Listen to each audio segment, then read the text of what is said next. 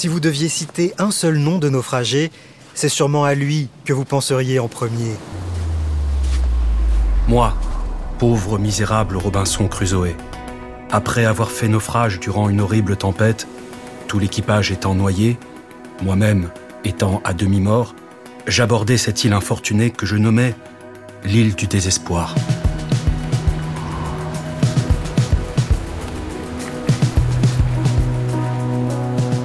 Dès sa parution en 1719, le roman de Daniel Defoe connaît un succès phénoménal.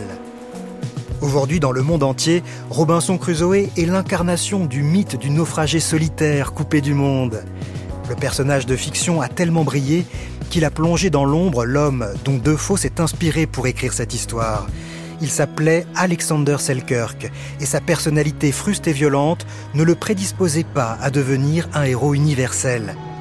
C'est justement à son tempérament explosif qu'il doit de s'être retrouvé sur une île déserte du Pacifique sur laquelle il a survécu seul plus de 4 ans. Qui était Alexander Selkirk, le vrai Robinson Crusoe Que lui est-il réellement arrivé? C'est cette histoire vraie de naufragé que je vais vous raconter.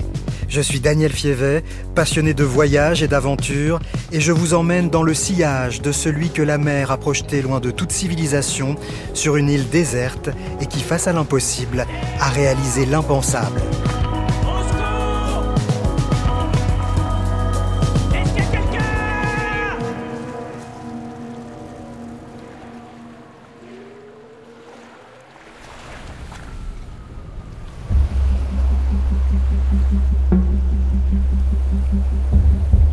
2 février 1709. La chaloupe d'un navire anglais s'approche d'une île perdue à l'est du Pacifique. Les huit hommes à bord de la petite embarcation se tiennent sur leur garde. Sur le rivage, un être étrange leur fait de grands signes. Ce doit être un homme, puisqu'il a allumé un feu et se tient sur ses deux jambes. Mais il a l'allure d'une créature sauvage. Il est vêtu de peau de bête. De longs cheveux dépassent de son bonnet de fourrure et une énorme barbe broussailleuse dissimule son visage. L'île sur laquelle il se trouve n'est pas censée être habitée. C'est une île bien connue des marins, située à 600 km de la côte chilienne. Elle se nomme Massa Tierra. C'est l'île principale de l'archipel Juan Fernandez. Des navires y font de temps en temps escale pour reconstituer leurs provisions d'eau douce et de produits frais, mais ils ne restent jamais bien longtemps. Alors qui est cet être habillé de peau de bête qui s'agite sur la grève? Prudemment, les huit matelots s'approchent. Le canon de leur fusil pointé vers lui, ils l'interrogent. Puis-je savoir à qui je m'adresse Qui êtes-vous? Que faites-vous dans ce lieu perdu? L'homme, les bras en l'air, articule péniblement. Plus tard, le capitaine de l'expédition Wood Rogers racontera. Il avait si bien oublié sa langue, faute d'usage, que nous pûmes à peine le comprendre. Il ne disait que la moitié des mots. Mais pas de doute, ces mots sont anglais. Avec difficulté, l'homme finit par se faire comprendre. Il se nomme Alexander Selkirk. Il est marin, écossais, et son équipage l'a abandonné sur cette île où il vit seul depuis maintenant 4 ans et 4 mois.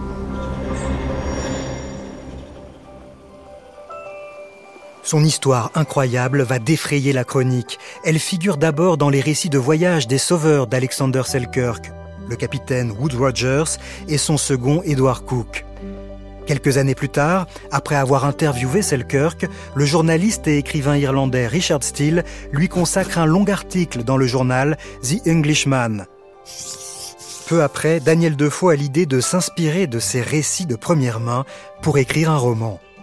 Daniel Defoe est un écrivain contemporain d'Alexander Selkirk.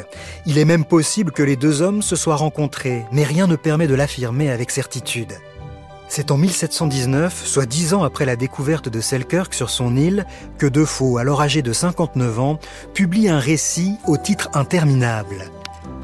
La vie et les aventures étranges et surprenantes de Robinson Crusoe de York, marin qui vécut 28 années sur une île inhabitée sur la côte de l'Amérique, près de l'embouchure du grand fleuve Orénoque, à la suite d'un naufrage où tous périrent à l'exception de lui-même, et comment il fut délivré d'une manière tout aussi étrange par des pirates. Ce titre aux allures de résumé sera beaucoup raccourci par la suite pour devenir simplement Robinson Crusoe. Le livre va connaître un succès foudroyant et marquer de son empreinte l'histoire de la littérature. Beaucoup le considèrent comme le premier roman moderne. Jean-Jacques Rousseau le présentera dans son ouvrage Émile ou de l'éducation comme le plus heureux traité d'éducation naturelle. Pour le philosophe des Lumières, Robinson Crusoe est un livre étalon, un ouvrage de référence à l'aune duquel apprécier tous les autres. Il était une fois il était une fois un jeune Anglais du nom de Robinson Crusoe. Il aimait tellement la mer qu'il ne se nourrissait que de ses fruits. Parfois, Robinson attrapait un banjo trouvé sur l'Esmeralda et se mettait à chanter pour oublier son triste sort. Mon pauvre petit Robinson. Robinson prit alors possession de son île. Traduit dans d'innombrables langues, le roman de Daniel Defoe sera lu avec passion sur tous les continents. Il inspirera des générations d'écrivains, parmi lesquels Michel Tournier, auteur de Vendredi ou Les limbes du Pacifique, puis de Vendredi ou La vie sauvage. Robinson Crusoe, c'est vous, c'est moi, c'est tout le monde. Nous sommes tous Robinson Crusoe. Parce que c'est l'homme de la solitude, l'homme de la solitude sur une île déserte. Et je crois que chacun se sent plus ou moins sur une île déserte, même dans un HLM. C'est pourquoi je crois que chacun doit écrire Robinson Crusoe, chacun doit écrire son Robinson Crusoe. Moi, c'est ce que j'ai essayé de faire. Les cinéastes aussi seront nombreux à s'emparer de l'histoire de Robinson Crusoe pour la porter à l'écran, à commencer par Georges Méliès en 1902, puis viendra la version de Luis Buñuel en 1954. J'avais soif, je n'avais rien à manger, il me restait peu d'espoir de survivre. Je fis le point de mon aventure. Aucune autre terre en vue. J'étais sur une île, perdu au milieu de la mer. Robinson Crusoe est devenu l'archétype du naufragé, faisant presque oublier l'existence d'Alexander Selkirk. Le modèle a été éclipsé par son double de papier. Son histoire mérite pourtant d'être racontée. Né en 1676 à Nether-Largo, à l'est du royaume d'Écosse, Alexander Selcraig est le petit dernier d'une fratrie de sept garçons. J'ai bien dit Selcraig et pas Selkirk, il prendra ce nom plus tard, comme nous le verrons. Alexander passe sa jeunesse dans un village de pêcheurs, non loin du port de Largo. Son père, tanneur et cordonnier, voudrait le voir reprendre l'activité familiale, mais le jeune garçon n'en a que faire. Son regard est irrésistiblement attiré vers la mer. Il observe avec envie les navires marchands et les bateaux de guerre de passage dans le port. Leurs capitaines sont souvent à la recherche de volontaires pour des voyages vers des contrées lointaines. Le jeune Alexander Selcraig n'est pas insensible à ces perspectives d'aventure et de fortune à conquérir.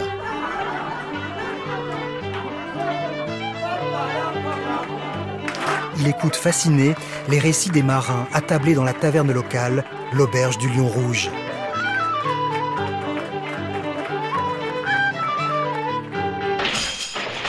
Mais le jeune garçon est loin d'être un doux rêveur. Il se montre particulièrement indiscipliné et bagarreur aux grandes dames de son père, un homme droit et pieux. À l'âge de 19 ans, Alexander est accusé d'avoir eu un comportement inconvenant dans une église. Peut-être un flirt poussé, peut-être autre chose, les archives de la paroisse ne le précisent pas. En revanche, elles indiquent qu'il est appelé à comparaître devant les autorités ecclésiastiques pour répondre de ses actes. Sur le document aux allures de vieux parchemin, on peut lire 1695. La séance est ouverte le 27 août. Alexander Selcraig, fils de John Selcraig Senior, de Nether-Largo, a été appelé mais n'a pas comparu, car il est parti en mer que cette affaire soit suspendue jusqu'à son retour. Alexander prend le large. Il fuit ses responsabilités, mais surtout la vie sédentaire et tranquille de tanneur cordonnier dans laquelle son père aurait voulu l'enfermer. Son double littéraire, Robinson Crusoe, est plus polissé. Issu d'une famille bourgeoise, il n'a pas le côté mauvais garçon de Selkirk, mais c'est aussi le goût de l'aventure qui le pousse à prendre la mer et à ne pas suivre les recommandations de son père. Il voulait me faire avocat. Mais mon seul désir était d'aller sur mer, et cette inclination m'entraînait résolument contre sa volonté et ses ordres. Mon père, homme grave et sage, me donnait de précieux conseils. Quelle autre raison as-tu, me dit-il, qu'un penchant aventureux pour abandonner la maison paternelle et ta patrie, où tu pourrais être poussé et où tu as l'assurance de faire ta fortune? Je ne cesserai jamais de prier pour toi. Toutefois, j'oserais te prédire, si tu fais ce coup de tête, que Dieu ne te bénirait point et que dans l'avenir, manquant de toute assistance, tu aurais toute la latitude de réfléchir sur le mépris de mes conseils. Alexander Selcraig n'a sans doute pas eu droit à cette mise en garde prophétique, mais elle n'aurait sûrement rien changé à sa décision de partir.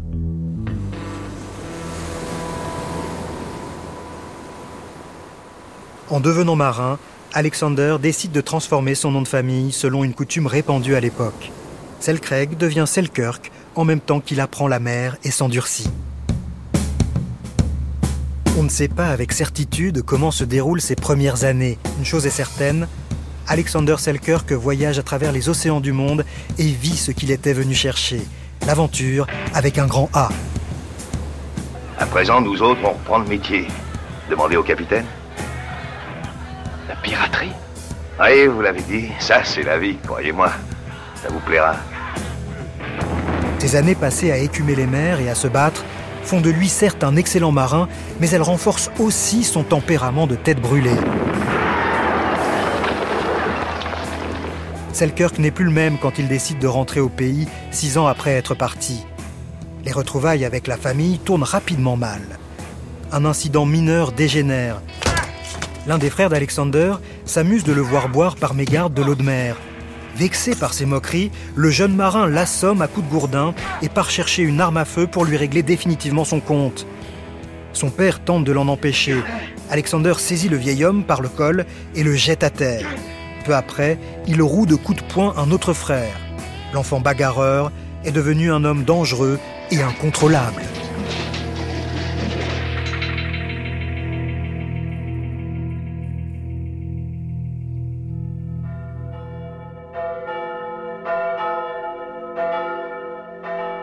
Comme six ans plus tôt, Alexander Selkirk est convoqué à l'église pour répondre de sa conduite et, je cite, du remue-ménage qu'il a causé. Cette fois, il accepte de comparaître. Il reconnaît publiquement avoir commis un péché en molestant sa famille et promet de se racheter avec l'aide du Seigneur. On le relaxe. Ainsi va la justice à l'argot en ce tout début de XVIIIe siècle. Selkirk s'en tire à bon compte, mais il se sent en décalage avec la petite communauté de son village natal il ne peut se résoudre à mener une vie sage et corsetée, et veut retrouver l'action, les embruns et l'odeur de la poudre. En place sous la flottaison Fermez les abords Établissez le foc En 1703, le marin écossais croise la route d'un certain William Dampier, un navigateur corsaire anglais. En plus d'être un chef pirate déjà célèbre à son époque, Dampier est un explorateur naturaliste et écrivain. Ses écrits de voyage à travers les mers du globe ont forgé sa réputation. Lorsqu'il rencontre Selkirk, William Dampier est sur le point de repartir vers les mers du Sud pour une nouvelle expédition corsaire. Il sera à la tête de deux navires, le Saint-Georges, dont il sera le capitaine, et le Cinq-Ports. Selkirk ne se fait pas prier pour faire partie de l'aventure. Il est recruté comme maître d'équipage sur le Cinq-Ports.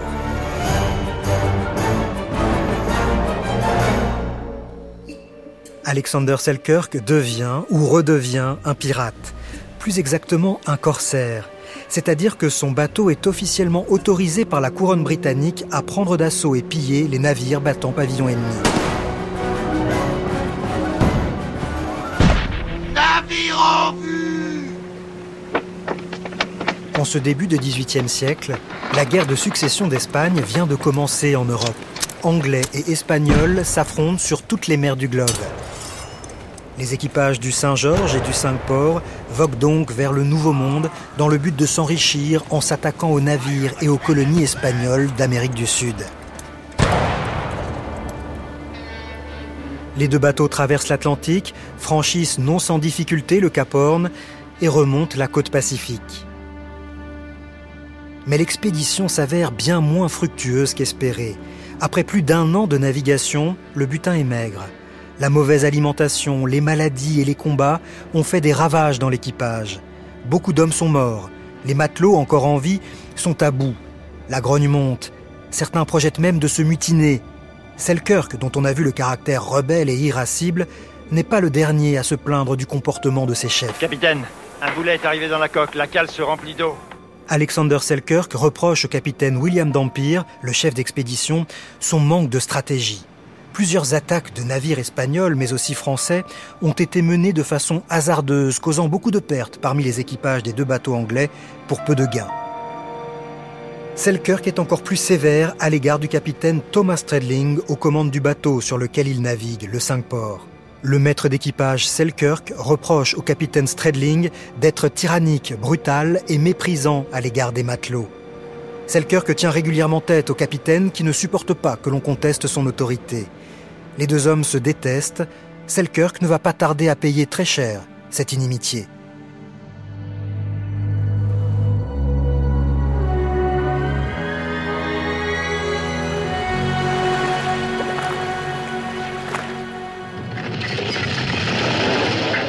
Attention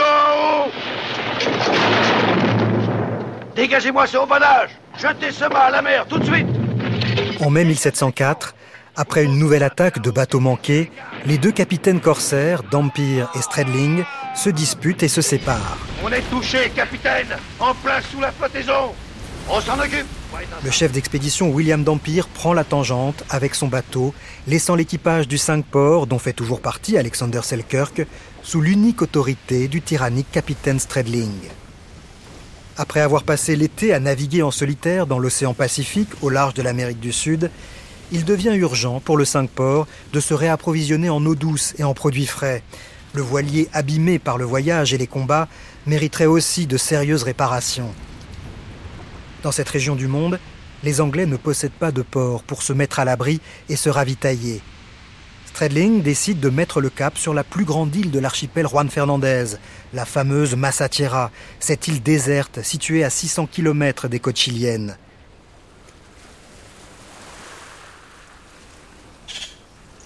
Elle possède une grande baie facilement accessible.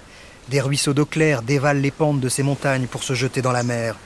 Et on y trouve quantité d'animaux et de plantes comestibles. L'endroit idéal pour reconstituer les réserves du bateau. Début septembre 1704, l'équipage du Cinq-Ports débarque dans la grande baie de Massatiera. On remplit des tonneaux d'eau douce et des fûts d'huile de lion de mer. On sale du poisson et des navets. On stocke des plantes aromatiques. Beaucoup des végétaux comestibles que l'on trouve sur l'île y poussent spontanément après avoir été plantés et cultivés par des matelots de passage. On capture également quelques chèvres sauvages. Elles aussi prospèrent sur Massatiera après y avoir été volontairement introduites par des navires il y a plusieurs décennies. Au bout d'un mois, les marins ont repris des forces. Les malades sont guéris ou enterrés. Le capitaine Stradling décrète qu'il est temps de reprendre la mer. Une nouvelle fois, Selkirk s'oppose à son chef. Selon lui, le Cinq-Ports n'est plus en état de naviguer. Les quelques réparations qui viennent d'être effectuées sont très insuffisantes. Des vers ont infesté la coque et grignoté ses planches de chêne. On déplore déjà une voie d'eau. Pour le marin expérimenté qu'est Alexander Selkirk, cela ne fait aucun doute. Dans cet état, le Cinq-Ports ne pourra ni résister aux tempêtes, ni attaquer des navires ennemis. Il faut impérativement prendre le temps d'éliminer les vers par flambage et remplacer les pièces de bois les plus abîmées. Il n'en est pas question pour le capitaine Stradling. Qu'est-ce que tu te crois, chien? Fais des excuses tout de suite, sinon je vais t'arracher la langue. Le ton monte entre les deux hommes. Selkirk refuse d'embarquer. Il préfère attendre le passage d'un autre navire. Connaissant les nombreux griefs des autres matelots contre le capitaine, Selkirk tente de les rallier à sa cause et les encourage à refuser comme lui de reprendre la mer. Mais personne ne le suit dans ce qui commence à ressembler à une tentative de mutinerie. Pour Stradling, l'occasion est trop belle de se débarrasser de ce maître d'équipage indiscipliné qui met à mal son autorité. Puisque Selkirk refuse d'embarquer, eh bien qu'il reste sur l'île il ordonne que l'on débarque le coffre de marin contenant les affaires de Selkirk. Resté seul sur la plage, Alexander Selkirk voit les chaloupes s'éloigner. Il prend alors conscience de la situation dans laquelle il s'est mis et commence à regretter son emportement. Il entre dans l'eau jusqu'à la taille et supplie Stradling de le laisser monter dans un canot. Selkirk promet d'être plus discipliné à l'avenir. Mais nous ne sommes plus dans la petite paroisse de Largo, cette fois faire amende honorable ne suffit pas pour effacer l'ardoise. Le capitaine Stradling veut faire un exemple et montrer aux autres ce qu'il en coûte de lui tenir tête. Sans aucun remords, il abandonne le marin écossais à son triste sort.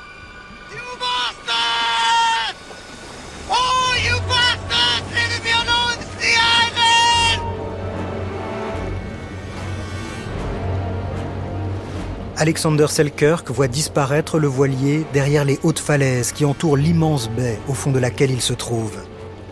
Désormais, seul sur cette île déserte, il sombre dans un long et profond désespoir, comme il le racontera plus tard à son libérateur, le capitaine Wood Rogers. Durant les premiers huit mois, il eut beaucoup de peine à vaincre sa mélancolie et à surmonter l'horreur que lui causait une si affreuse solitude. Au départ, il ne se nourrissait qu'une fois tenaillé par la faim, en partie par chagrin, en partie par manque de pain et de sel.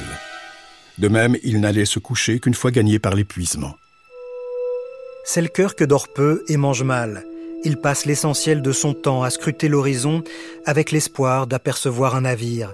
Chaque fois qu'il entreprend de s'aventurer à l'intérieur de l'île, il finit par revenir précipitamment à son poste d'observation, craignant de laisser passer la chance d'être secouru. L'angoisse de ma solitude me serrait soudain le cœur, comme un étau. Fuir. Malgré le danger, je voulais faire quelque chose pour fuir cette prison, cette tombe. Le désespoir m'étreignait le cœur. Seul. Seul. Seul pour toujours. J'étais prisonnier. Et mon geôlier était un océan. Robinson Crusoe connaît les mêmes moments d'abattement sur son île, mais contrairement à Selkirk, Crusoe n'a pas à s'en vouloir de s'être emporté. Ce n'est pas à la suite d'une dispute qu'il se retrouve seul sur son île. Le héros du roman de Daniel Defoe est le seul survivant du naufrage du bateau qui le transportait. Alexander Selkirk est un naufragé sans naufrage ou plus exactement un naufragé qui a vu venir le naufrage. Comme il l'avait prédit, le Cinq-Ports et sa coque vermoulue sombrent un mois après l'avoir abandonné. Une partie de l'équipage meurt noyée. 31 hommes parviennent à se réfugier sur une petite île aride, bien moins accueillante que celle de Selkirk. La moitié des rescapés mourra de faim. Les derniers survivants, parmi lesquels le capitaine Stradling, seront faits prisonniers par les Espagnols. Stradling croupira cinq ans dans un cachot de la prison de Lima et finira par rentrer ruiné et malade en Angleterre. Un sort finalement bien moins enviable que celui d'Alexander Selkirk, mais tout cela, le marin écossais ne l'apprendra que bien plus tard. Pour l'heure, il ne mesure pas la chance qu'il a d'être resté sur Massatiera. Lui qui s'est montré si peu sociable par le passé, souffre à présent terriblement de la solitude forcée dans laquelle il est plongé. Les seuls vestiges de la civilisation qui lui restent tiennent dans son coffre de marin. L'inventaire est rapide. Des habits, une literie, un pistolet, de la poudre à canon, des balles, du tabac, une hache, un couteau, un chaudron, une Bible, un livre de prière, des instruments de navigation, des livres de marine et une flasque de rhum. Le rhum est vite bu. Dans les premiers temps, Selkirk songe à utiliser son arme à feu pour mettre fin à son calvaire, mais il ne passe pas à l'acte. Après la solitude, la deuxième chose qu'il supporte le moins, c'est le manque de sel sur sa nourriture. Tout ce qu'il mange lui semble fade. Même s'il a de quoi varier ses repas, sur le rivage, il trouve en abondance des tortues, des œufs d'oiseaux marins, du poisson et des écrevisses qui l'accompagnent de navets et de cressons. Mais au bout de quelques mois, des hordes de lions de mer se rassemblent sur la plage sur laquelle il vit. Ils sont en pleine période de reproduction. Selkirk est contraint de s'éloigner de la grève et d'aller s'installer à l'intérieur des terres. Il choisit d'élire domicile dans une clairière à un kilomètre et demi de la baie. L'accès n'est pas facile, il faut beaucoup grimper, mais le site est agréable. Il se trouve au pied de hautes montagnes couvertes d'arbres. Un ruisseau d'eau claire traverse ce petit havre de paix. Selkirk se met à l'ouvrage. Avec des branchages, il construit deux petites huttes. Il utilise du jonc et des pots de chèvre pour faire les toits. L'une des cabanes lui sert de garde-manger et de cuisine. L'autre, un peu plus grande, est son lieu de vie. Il y aménage son lit. 300 ans après le passage du marin écossais sur l'île de Massatiera, les scientifiques pensent avoir identifié le site sur lequel Selkirk s'est installé. Ce doit être ici. Tout concorde. Il y a ces joncs blancs et toutes les conditions sont réunies. C'est vraiment le genre d'endroit susceptible de plaire à n'importe quel naufragé. Il offre des conditions idéales et il est sans équivalent sur le reste de l'île. Cette clairière est tout simplement parfaite. On peut y cultiver des légumes, elle est dégagée, protégée par la forêt, proche de la mer, proche aussi des montagnes pour aller chasser les chèvres. De plus, elle offre un bon point de vue juste un peu plus haut.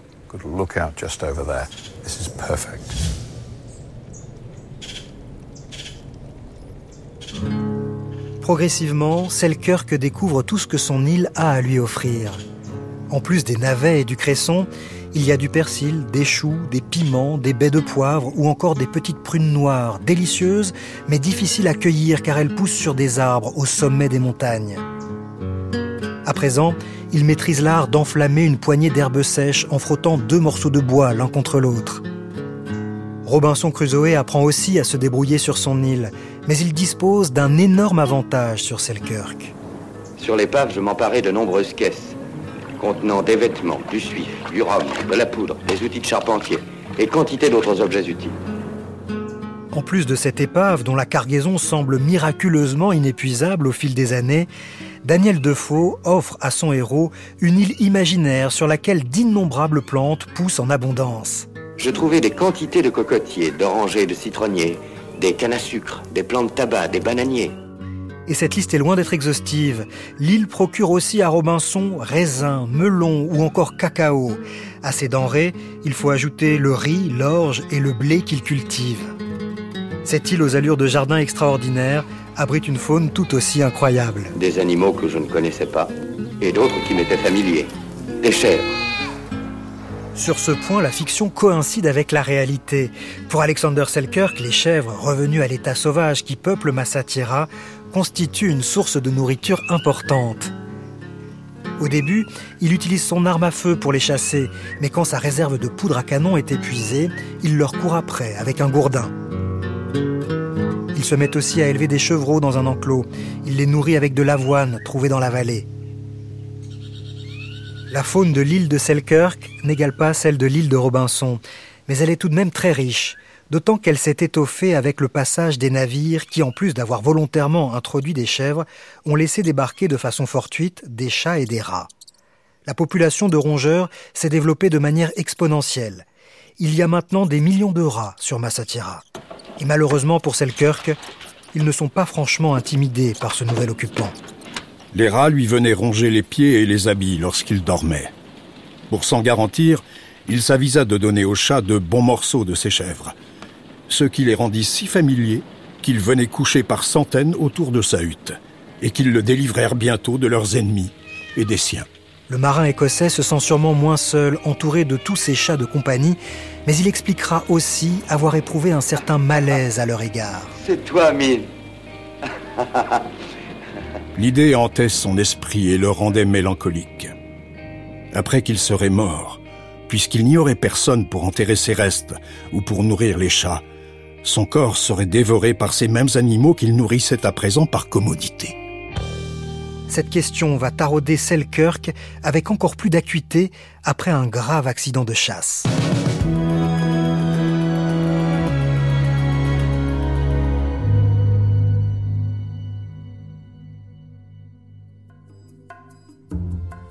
Sur son île déserte, le naufragé abandonné Alexander Selkirk est passé maître dans l'art d'attraper les chèvres sauvages.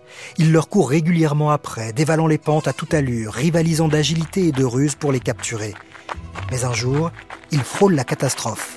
Il poursuivait une chèvre avec une telle détermination qu'il la captura au bord d'un précipice que des buissons lui cachaient. C'est ainsi qu'il culbuta du haut en bas avec elle, il fut à tel point assommé et blessé dans sa chute qu'il en perdit connaissance. Lorsqu'il revint à lui, il trouva la chèvre morte sous lui. Il resta près de 24 heures sur place, et il eut le plus grand mal à se traîner en rampant jusqu'à sa hutte, qui se trouvait à environ un mille de distance. Il ne put pas en sortir pendant dix jours. Dix jours de convalescence entre la vie et la mort, à se demander s'il n'allait pas finir dévoré par ses chats. Je suis malade. Le frissonne. J'ai la fièvre.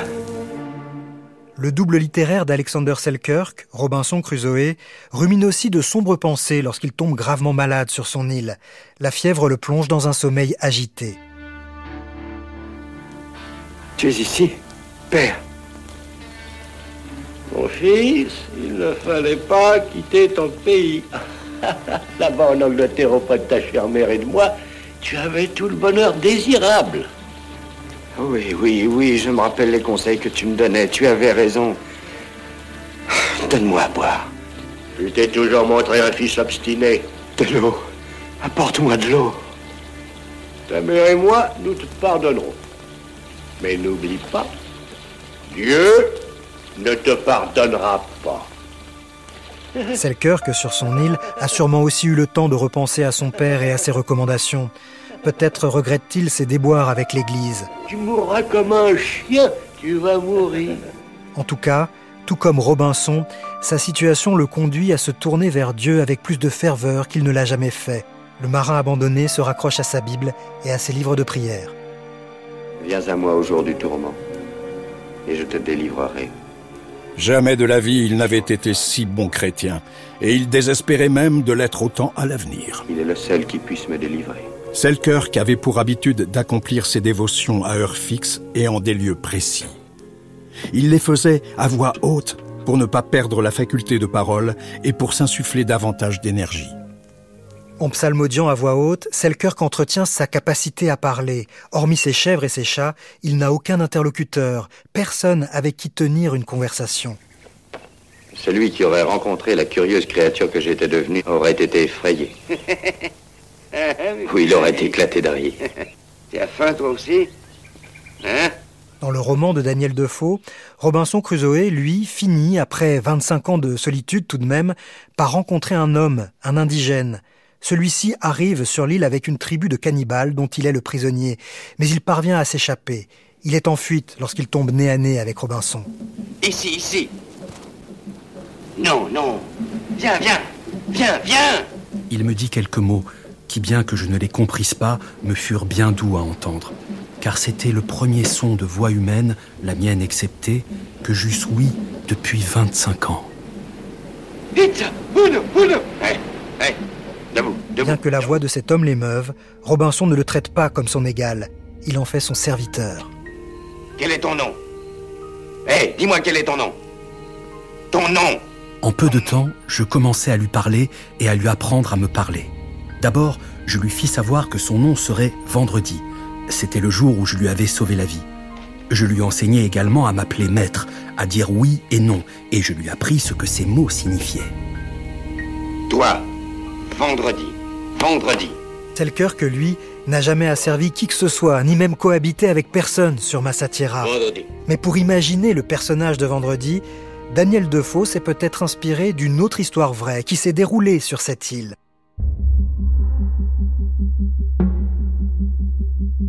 Une vingtaine d'années avant Selkirk, un Amérindien mosquito prénommé Will fut lui aussi abandonné sur Massatiera par un navire anglais pour lequel il travaillait et qui avait fait escale sur l'île.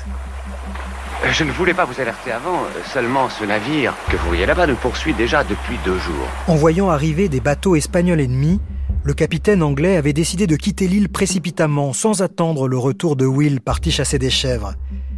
La vie de l'Amérindien ne devait pas valoir grand-chose à ses yeux. Parmi l'équipage britannique, il y avait un jeune marin plein d'avenir, un certain William Dampire. Trois ans plus tard, alors qu'il passait à proximité de Massatiera, à bord d'un autre bateau, Dampire se souvint de Will et demanda au capitaine de faire escale. Nous fûmes à terre pour voir le Mosquite que nous y avions laissé lorsque nous avions été chassés par les Espagnols en 1681. Cet Indien y avait demeuré tout seul plus de trois ans, et quoique les Espagnols, qui savaient que nous l'y avions laissé, l'eussent cherché diverses fois, ils n'avaient jamais pu le trouver. Will, l'Amérindien, et Selkirk, l'Écossais, ont vécu en solitaire sur la même île à 20 ans d'intervalle. Quand Daniel Defoe écrit Robinson Crusoe, il a connaissance de ces deux histoires. Il imagine peut-être ce qu'aurait pu être la rencontre entre Will et Selkirk en mettant Vendredi sur la route de Robinson. Tu comprends, Vendredi. Le diable, c'est l'ennemi de Dieu dans le cœur des hommes. Il utilise toute sa méchanceté, son adresse, pour détruire le royaume du Christ. Mais le maître dit, Dieu est si fort, si grand, et Dieu est beaucoup plus fort que le diable. Oui, oui, oui. Dieu est plus fort que le diable. Il est bien au-dessus du diable, et c'est pourquoi nous prions Dieu. Mais si Dieu est plus fort que le diable, pourquoi Dieu pas tuer diable? Si Dieu tuait diable, le diable plus méchant.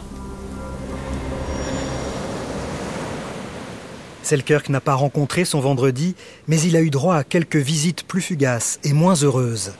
À trois reprises, il aperçoit au loin un navire qui fait le tour de l'île puis qui traverse la baie. Selkirk allume un feu sur la plage, mais le bateau s'éloigne sans accoster. Un jour, alors qu'il se rend sur la grève, il voit des hommes en train de débarquer. En s'approchant, il se rend compte qu'il s'agit de marins espagnols.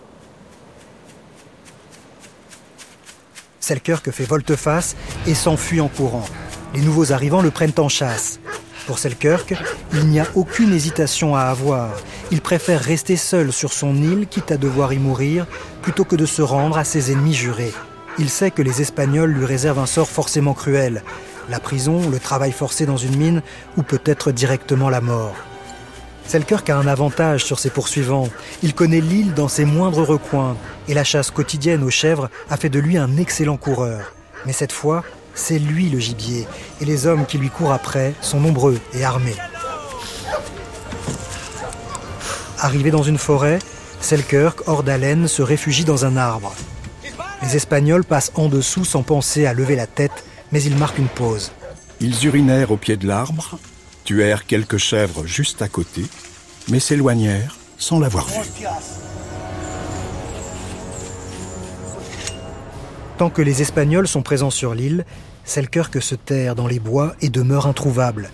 Manifestement, les matelots ne jugent pas que cet étrange fugitif dont ils ne savent rien mérite de s'éterniser. Ils lèvent l'ancre au bout de deux jours. Lorsque Selkirk regagne sa clairière, il constate l'étendue des dégâts.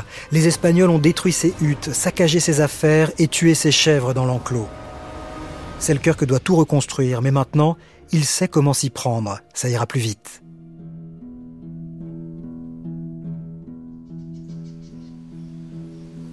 Ce furent les années les plus heureuses que j'ai passées dans l'île. Selkirk, tout comme Robinson, finit par se sentir parfaitement dans son élément sur son île. Ah. Après avoir banni sa mélancolie, il se divertissait quelquefois à graver son nom sur les arbres avec la date de son exil. Ou bien à chanter, à dresser des chats et des chevreaux, à danser avec lui. Sa barbe et ses cheveux ont poussé, sa peau tannée par le soleil est devenue insensible aux piqûres d'insectes. Cela fait longtemps qu'il ne porte plus de chaussures. L'épaisse corne sous ses pieds lui permet de marcher et courir sur les pierres sans difficulté. Il a remplacé ses vêtements tombés en loques par des peaux de chèvre traitées selon les techniques apprises dans la tannerie familiale. Il coud les peaux avec des lanières de cuir en utilisant un clou en guise d'aiguille. Quand son couteau fut usé jusqu'au dos, il en forgea d'autres avec quelques cercles de fer qu'il trouva sur le rivage. Il en fit divers morceaux qu'il aplatit du mieux qu'il lui fut possible et qu'il aiguisa sur des pierres. Selkirk semble avoir adopté ce petit territoire, à moins que ce ne soit l'inverse. Cependant, il garde au fond de lui l'espoir d'être secouru un jour.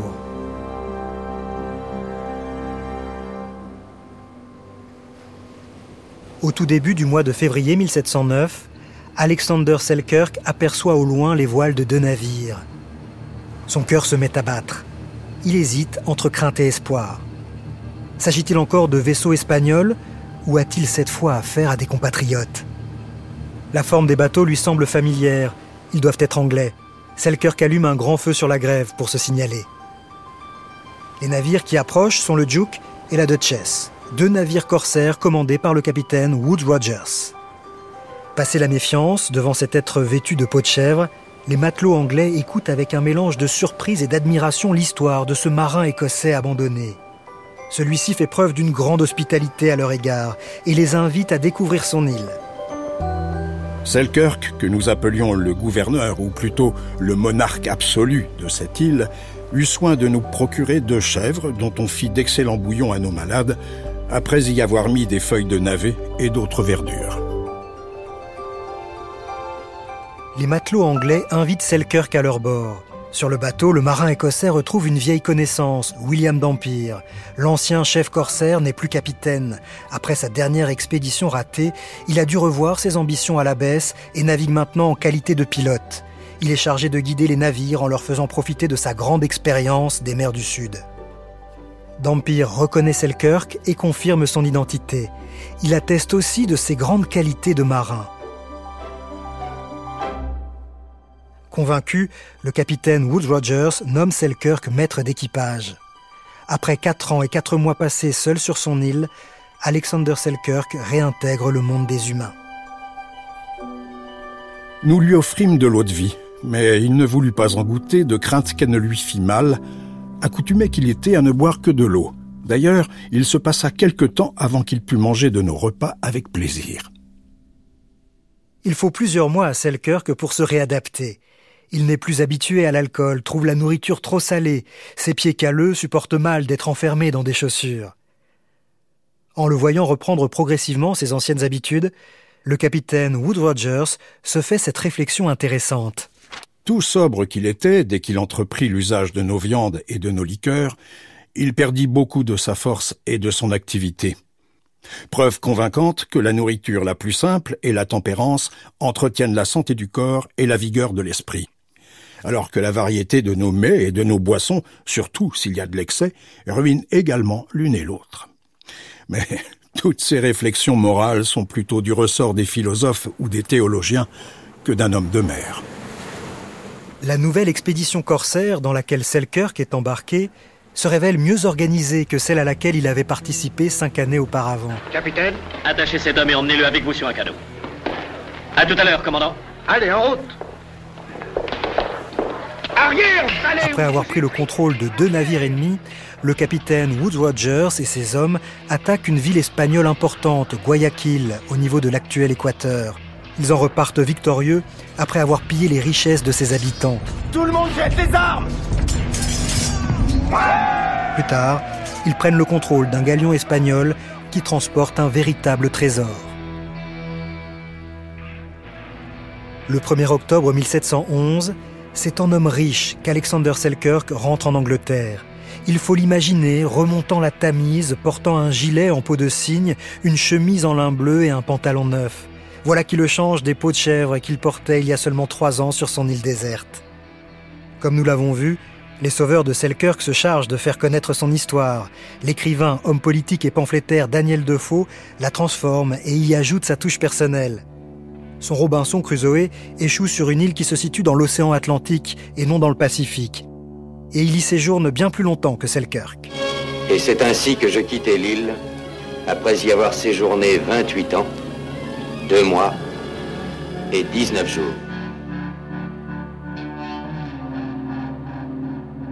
Selkirk voit paraître les récits de ses sauveurs, puis le roman de Defoe. Peut-être les lit-il avec une certaine nostalgie, quand il rentre dans son village natal, à Largo, Alexander Selkirk est un homme riche mais toujours aussi inadapté à la vie en société, certainement plus encore après ce qu'il a vécu. On raconte qu'il préfère pendant un temps vivre dans une cabane au fond de son jardin. Les archives judiciaires gardent la mémoire de quelques sérieuses bagarres qu'il aurait provoquées. Il part ensuite pour Londres, se marie une première fois, puis une deuxième, chacune des épouses ignorant l'existence de l'autre. L'appel de la mer est plus fort. Alexander Selkirk embarque sur un bateau qui a pour mission de protéger les navires marchands anglais dans le golfe de Guinée. Le 13 décembre 1721, il meurt à 45 ans vraisemblablement de maladie, au large du Ghana actuel, bien loin de son île du Pacifique Massatiera.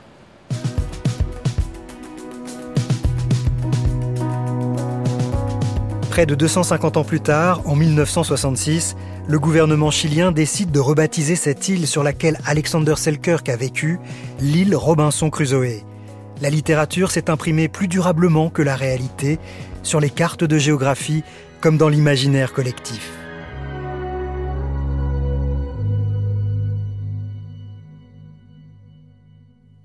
Naufrager une histoire vraie est un podcast original de France Inter.